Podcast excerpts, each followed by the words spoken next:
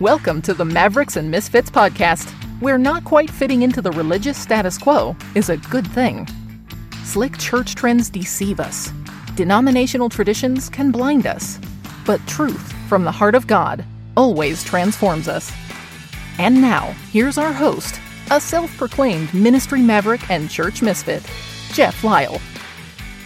For several weeks, I've been taking um, some intentional time and discussing this issue of uh, the possibility of a true, genuinely converted, blood bought, born again, redeemed child of God, possibly committing apostasy at any time, but especially at the end of the age. Is it possible for a Christian to truly renounce the faith?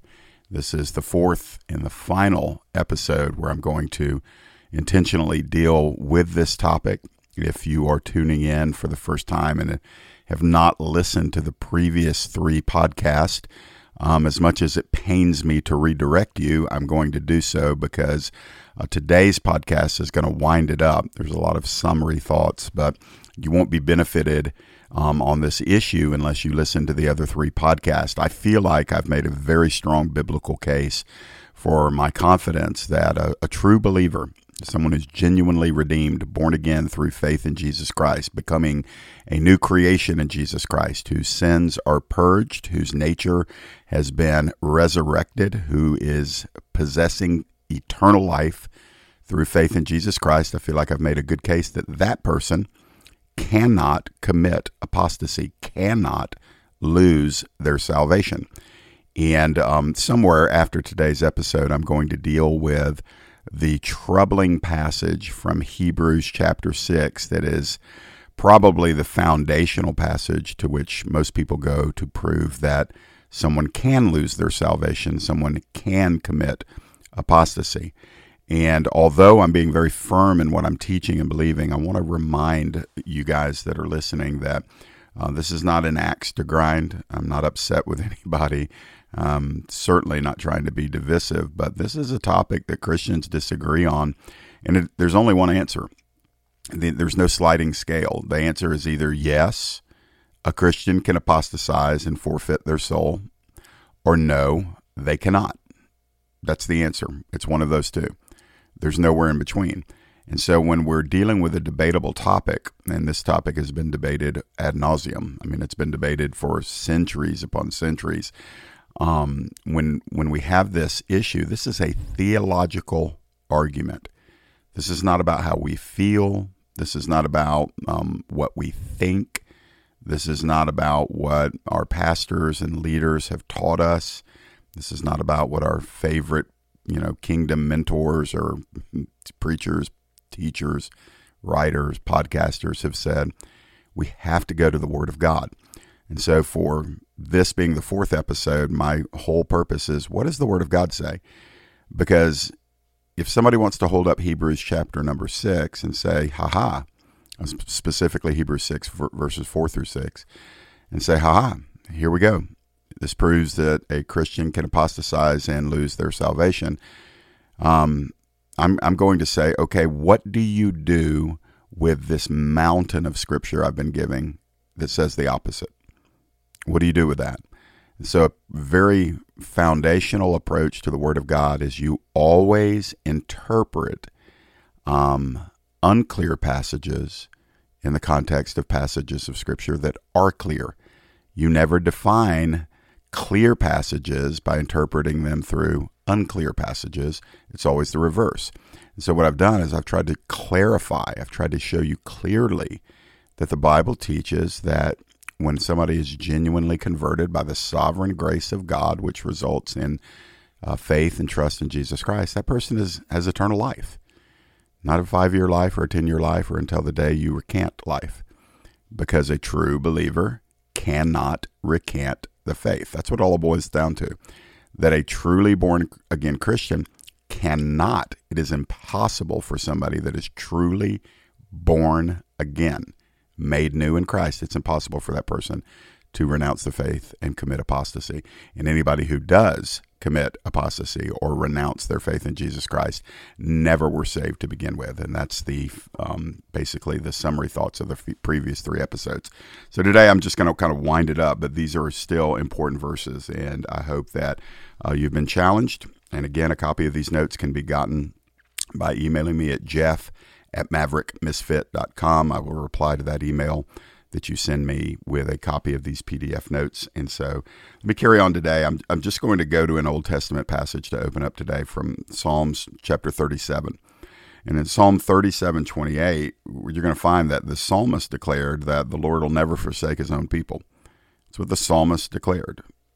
The Bible says, The Lord loves justice. Hallelujah, he does. Then it says, He will not forsake his saints. They are preserved forever, but the children of the wicked shall be cut off. So, just very simply, as we launch today, this verse from the Psalms reveals the heart of God. It reveals the ways of God. He is not a God who forsakes those who belong to him. And that same verse, Psalm 37 28, it plainly states that his saints are preserved forever. I mean, it's just right there. It's Old Testament. So, this is the heart of God for all of eternity that he doesn't forsake his own and he preserves his own forever.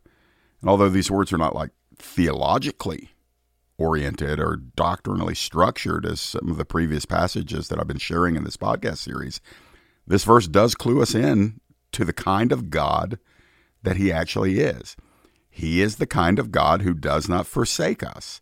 He will preserve us. The God of the Psalms is the same God of John 10 and Ephesians 1 and John 1 John that I've been sharing with you in these podcasts. So the God of the Psalms is the same God that you bowed to. The God who doesn't forsake his saints and preserves them forever. Um, I think also importantly, as we jump to the New Testament, is a statement from the book of 2 Timothy. In 2 Timothy 2.19, it says this, God's firm foundation stands, bearing this seal. The Lord knows those who are his and let everyone who names the name of the Lord depart from iniquity. So look at that phrase. The, just let me repeat it. The Lord knows those who are his. God knows those who truly belong to him. How does he know them? well, as we've established in previous episodes, God chose them before they were born. You, you may not like the way that sounds. That may make you uncomfortable. You're going to have to get over yourself because the Bible undeniably teaches that God chooses people before they're born.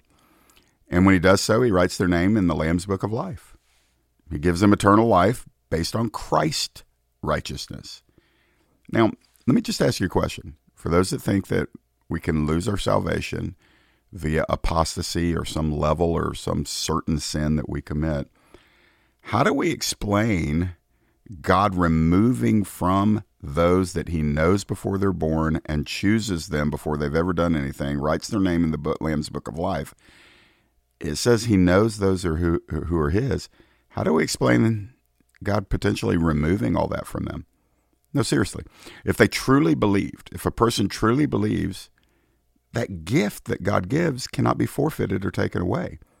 If they don't have it in the end, it's because they never had it at the beginning. And whatever it was that they believed, it was something less than truly saving faith.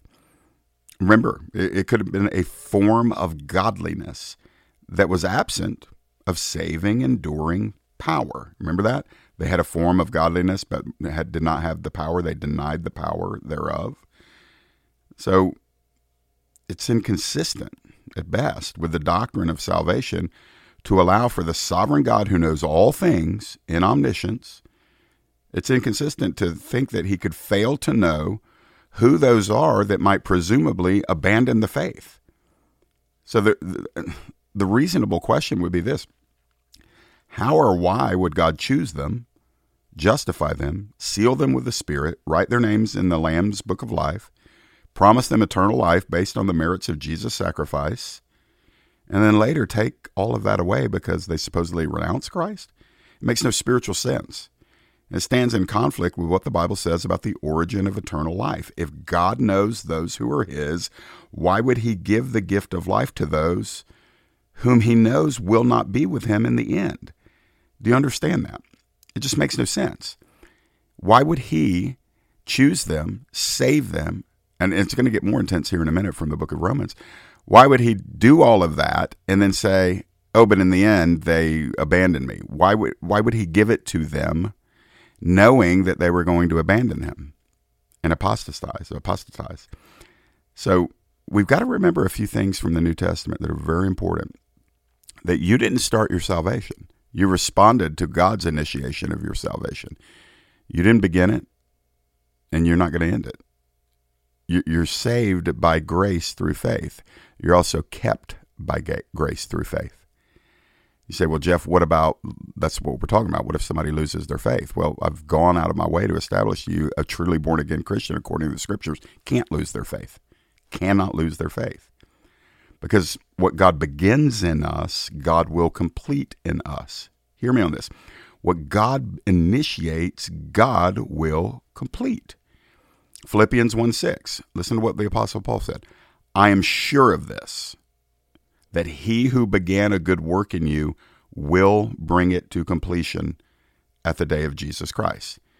I am sure of this, Paul says, that he who began a good work in you will bring it to completion at the day of Jesus Christ. So notice that the same one who initiated the work of salvation, God, is the one who brings it to completion at the return of Jesus Christ. And Paul says, Yeah, I'm, I'm certain about this.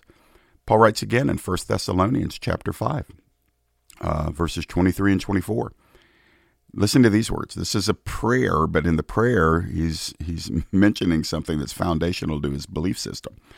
1 Thessalonians 5 23 24, Paul says, Now may the God of peace himself sanctify you completely, and may your whole spirit and soul and body be kept blameless at the coming of our Lord Jesus Christ. He who calls you is faithful, he will surely do it. So notice here that God is the one who is credited with our final and complete sanctification, and also God Himself is the one credited for our blameless standing when Jesus returns. Paul writes that the same one, God, who calls us to salvation will, quote, surely do it. So the meaning here is that God has to see us through to make it to the end. The strength is His, not ours. You know, I don't want to go too technical, but some of this stuff is technical. And so I'm, I'm really hoping you're thinking as you're listening to this. But when it says that Paul is praying that their, their whole soul and body be kept blameless at the coming of the Lord Jesus Christ, that word kept in the Greek is a strong word. It means to guard. It means to hold in reservation. It, it can mean to take into custody.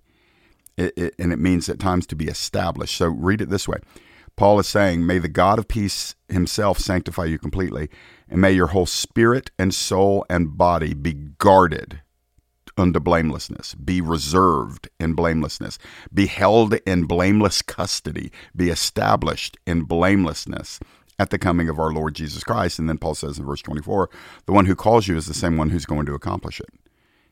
He who calls you is faithful, he will surely do it. It's very important, guys, that you recognize that that, that verb translated kept in 1 Thessalonians 5 23 and 24. It's a very intense word. It means like God holds you in custody. He's got you. when he saves you, he's got you. And it, it is a passive Greek verb tense. It means you're not holding yourself, you're not keeping yourself, you're not doing it yourself. He is doing it. We are the passive recipients of what he's doing. That's the teaching of Scripture. All right, so you're you're hanging with me, right? This is teaching time, guys. This is not this is not you know ministering to your emotions. This is saying, what does their Bible say? Because we're talking theology here. This is a theological issue. This is not about how you feel. Uh, there's a lot of doctrines that I don't feel awesome about. and could you imagine the audacity of me changing theology based on how I feel about it? Good night alive. What a disregard for the Word of God. We have to base our belief system on what the Word of God says. And so in Romans 8, 28 through 30, here's very famous verses. Romans 8, um, verse 28. We know that for those who love God, all things work together for good, for those who are called according to his purpose. Now watch this, verse 29, Romans 8:29. For those whom he foreknew, he also predestined to be conformed to the image of his son, in order that he, Jesus, might be the firstborn among many brothers. And those whom he predestined, he also called. And those whom he called, he also justified. And those whom he justified, he also glorified. Massively important verses here. Because I mean, literally, if you if you just hunker down and read Romans twenty eight, excuse me, Romans 8, 28 through thirty, you're going to find that the theological language here borders on the astounding. The subject of these verses are is is those who are called according to his purpose. Guys, that's a clear description of a salvation calling from God, not a ministry calling. It's not talking about those that are called unto preaching or missionary or evangelism or whatever. It's it's talking about being called unto Christ for salvation. It's called a salvific calling for those of you that care. And this calling results in eternal life in those who believe. And so this salvation is connected to God's foreknowledge and predestination to be fully and finally conformed into the image of Jesus Christ. So again, notice the flow in these verses, particularly in verse 30. Predestined in eternity past. Don't try to figure that out. That's just something you believe. You try to figure it out, you lose your mind. It's just a statement in the Bible. You you can't figure it out because you're locked into time. And we're talking about predestination. It's it's referring to a God who is outside of time. So it's not a chronological issue that you can figure out. It's just a Bible fact. You are predestined if you're saved in eternity past, but you're called to salvation in real time. So I was called to salvation on August 4th, 1994. That's where God called me to repent, and I answered that call. And therefore, in real time, I was called, even though I was predestined in eternity past before I was ever formed in my mother's womb. But I was called in real time in 1994. I was justified in real time in 1994, but I was actually justified in eternity past, and I was actually glorified in eternity past. All right, is your mind blown yet? Of course it is, because I mean, these things are beyond our intellectual capacity to understand. But all of these verbs that are there in Romans 8 28 through 30, all of these verbs, the verb to be predestined, to be called, to be justified, to be glorified, they're, they're all written in a Greek verb tense, and that's what the Holy Spirit inspired the scriptures to be written in. It's Koine Greek, it's the original language. And the verb tense that was used when these were written down this verb tense indicates an action that is completed in the past and it has present consequences. It's called the aorist verb tense, aorist indicative verb tense. And so it reveals an action completed in the past with present consequences. So, understanding that, let's look at the verse again. We're chosen in the past by God. We're called in the past by God. We are justified in the past by God. We are glorified in the past by God. So think about this. When we're talking about losing your salvation, here's the theoretical question How might those whom God has already glorified, from God's perspective, you are already glorified and have been since before the foundation of the world? you are justified and glorified because you are chosen in Christ before the foundation of the world. How might those whom God has already glorified from his perspective ever end up in damnation in the future? Folks, the astounding component of these verses is that those who are predestined by God are already viewed by God as being glorified by God. So, from God's perspective, those whom He has predestined are already viewed by Him in perfect glory. Now, how could this be true if there was any potential threat for any of us to forfeit our salvation? I know that's heavy stuff. But this is a heavy doctrine, and we can't just kind of, you know, do two minutes on this stuff and just say, oh, okay, I get it. We have to wrestle through these scriptures. This is a big deal, man. This is stuff that divides Christians. And by the way, it affects how you live. If you're living every day thinking you've got to hold your salvation together, you're going to be miserable. Because how, how, how good is good enough? How sanctified is sanctified enough? What do you do when you sin? Do you scramble to make up for what you just did that was sinful? Do you got to add like five pounds of righteous stuff? You know, John says perfect love casts out fear because fear has torment. And so if you're constantly living in fear that you're going to forfeit your salvation, then um, you're, you're not living proactively in trust and love. You're scrambling to make sure you've got your act together every day. And that's not faith, that's flesh. Let me give you some other scriptures that either explicitly or implicitly teach that God safeguards those who trust in Him for salvation. I mean, I think we need to understand something that God is the one who is described as keeping us from falling. God's the one who keeps us from falling. He's the one that ensures we're presented before Him in final glory. And that's the book of Jude, book of Jude, verse 24 and 25. Now, to Him who is able to keep you from stumbling and to present you blameless before the presence of His glory with great joy. To the only God, our Savior, through Jesus Christ our Lord, be glory, majesty, dominion, and authority before all time now and forever. Amen. Really big. Jude, in verses 24 and 25, attaches to the Lord's glory, to the Lord's majesty, to the Lord's dominion, to the Lord's authority. He attaches God's own sovereign ability to keep us from falling and to present us blameless to God. We could, guys, we got to consider that the glory and the majesty of God is diminished among us when we believe, teach, or preach that he's unable to keep in grace those whom he saves in grace. So this passage teaches that it's God's glory to keep those whom he saves. That's what your Bible teaches, guys. This is not my opinion. I mean, the Bible says he is able to keep you from stumbling and to present you blameless before the presence of his glory with great joy. Romans 8:34 Let's ask a question. Who, who is to condemn us? Christ Jesus is the one who died, more than that, who was raised, who is at the right hand of God, who is interceding for us. Christ Jesus is the one who died. Christ Jesus is the one who was raised. And he's at the right hand of God interceding for us. If you read verses uh, Romans 8, 34 through 39, matter of fact, let me just read verse 35 and 38 and 39. Who shall separate us from the love of Christ? Shall tribulation separate us from the love of Christ? Shall distress? Shall persecution or famine or nakedness or danger or sword? The implied answer is no. None of these things can separate us from the love of Christ. And Paul answers it himself. He says, I am sure that neither death nor life, nor angels, nor rulers, nor things present, nor things to come, nor powers, nor height, nor depth, nor anything else in all creation can separate us from the love of God in Christ Jesus our Lord. Man, I don't know how much clearer it has to be. So, are these verses speaking of some sentimental love from God, or is it speaking of the agape love of God that fuels salvation? Is Paul writing about the emotional view of love or the saving power of God's love? Clearly, the love that's being described in Romans 8 34 through 39 is the saving love that is experienced, quote, in Christ Jesus our Lord. We're plainly told that nothing can cause that saving love in Christ, who is constantly interceding at the right hand of God for the saved, nothing can cause that love to cease.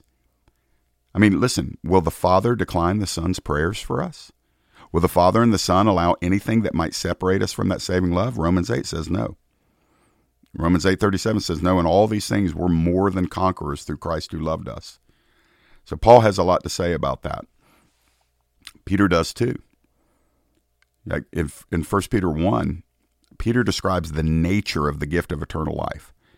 And the way he phrases things in 1 Peter 1 paints a clear picture that he viewed the inheritance of the saved people, saved people, Christians, he viewed our inheritance as 100% secure for us. First Peter 1. Yeah, I'm, I'm giving you a ton of scripture because these are scriptural issues, not opinions. First Peter 1. Blessed be the God and Father of our Lord Jesus Christ. According to his great mercy, he has caused us, he has caused us to be born again to a living hope through the resurrection of Jesus Christ from the dead to an inheritance that is imperishable, undefiled, and unfading, kept in heaven for you, who by God's power, are being guarded through faith for a salvation ready to be revealed in the last time. Hello. 1 Peter 3 5 says we are guarded through God's power. Guarded. Can you imagine the audacity of us believing that if God is guarding something, it can be lost?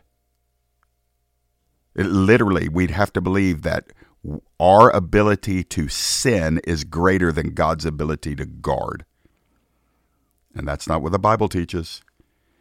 Um, by the way, these ver- these these words that are used in First Peter one three through five that I just read, some pretty important words. It talks about our, our inheritance being imperishable.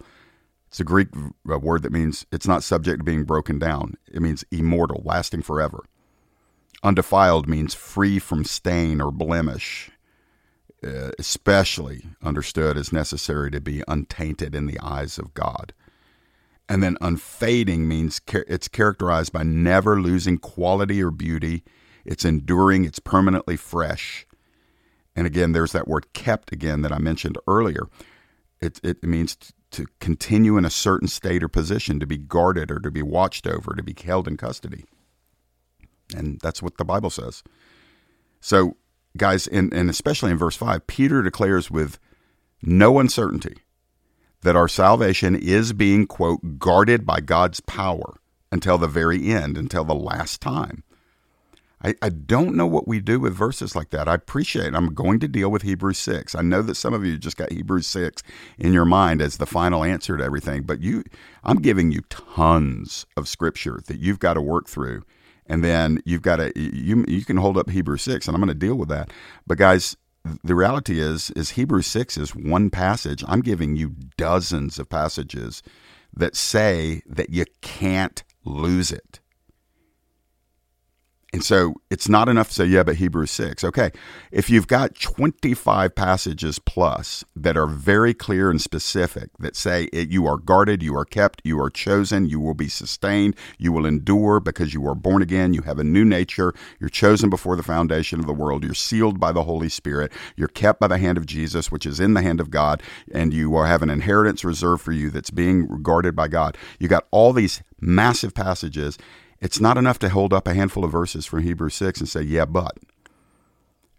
Because over and over through the words of Jesus, through the writings of Paul, the writings of John, the writings of Peter, the writings of Jude, we're taught in Scripture that genuine saving faith contains within it the power of lasting endurance until the end. God supplies that power, not us.